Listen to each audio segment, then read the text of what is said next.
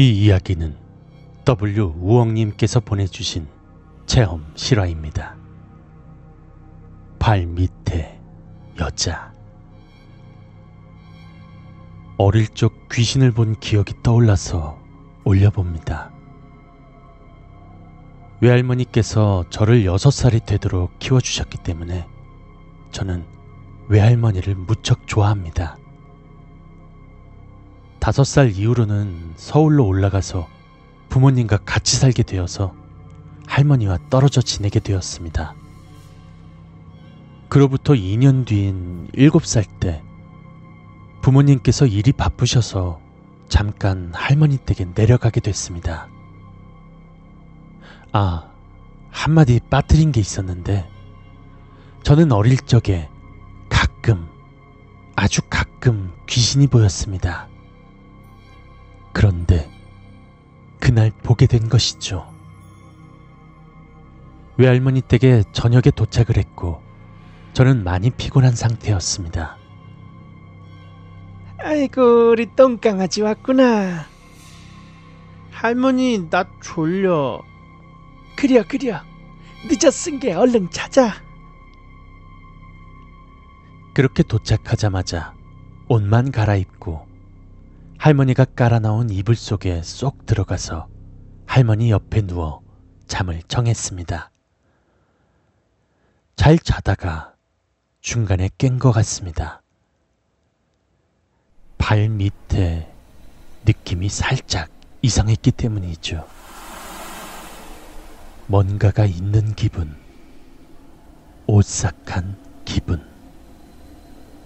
이건 가위 눌림 같은 게 아니었습니다.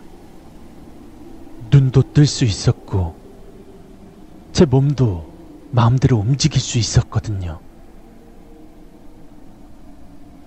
무서워서 눈을 꼭 감고 잠을 자려고 했는데 이불이 자꾸만 아래로 조금씩 조금씩 내려가는 것이었습니다. 저는 너무 무서웠습니다. 하지만 발밑에 도대체 뭐가 있길래 이러는 건지 궁금해지기 시작했습니다.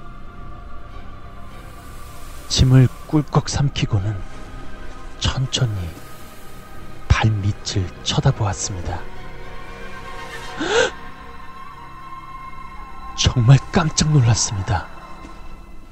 제 발밑에는 옛날 공포영화에나 나올 법한 하얀 옷을 입고 머리를 길게 앞으로 풀어헤친 여자가 엎드린 채로 저에게 막 기어오려고 하는 것이었습니다.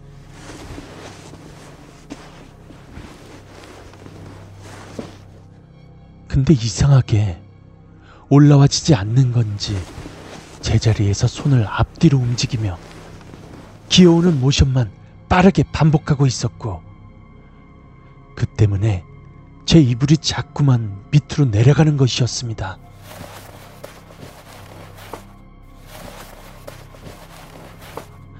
할머니, 할머니, 내 발밑에. 저는 할머니를 필사적으로 깨우려고 했습니다.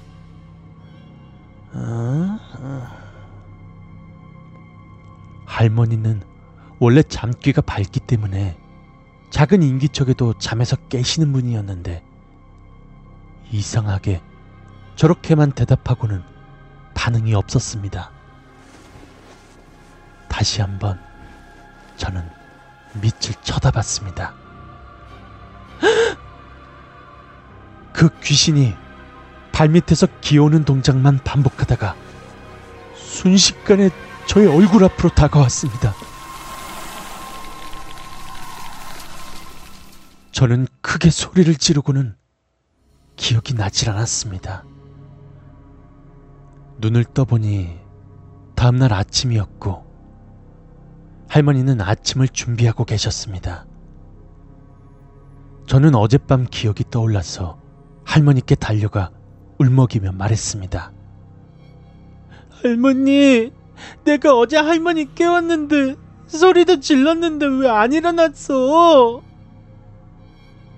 아무것도 못 들었는데 뭔 소리요? 우리 똥강아지 무서운 꿈이라도 꿨는갑네. 아이고.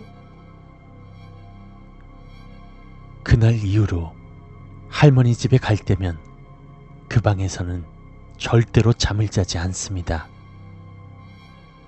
지금도 할머니 집에 가면 주방에서 따로 이불을 펴고 잠을 잡니다.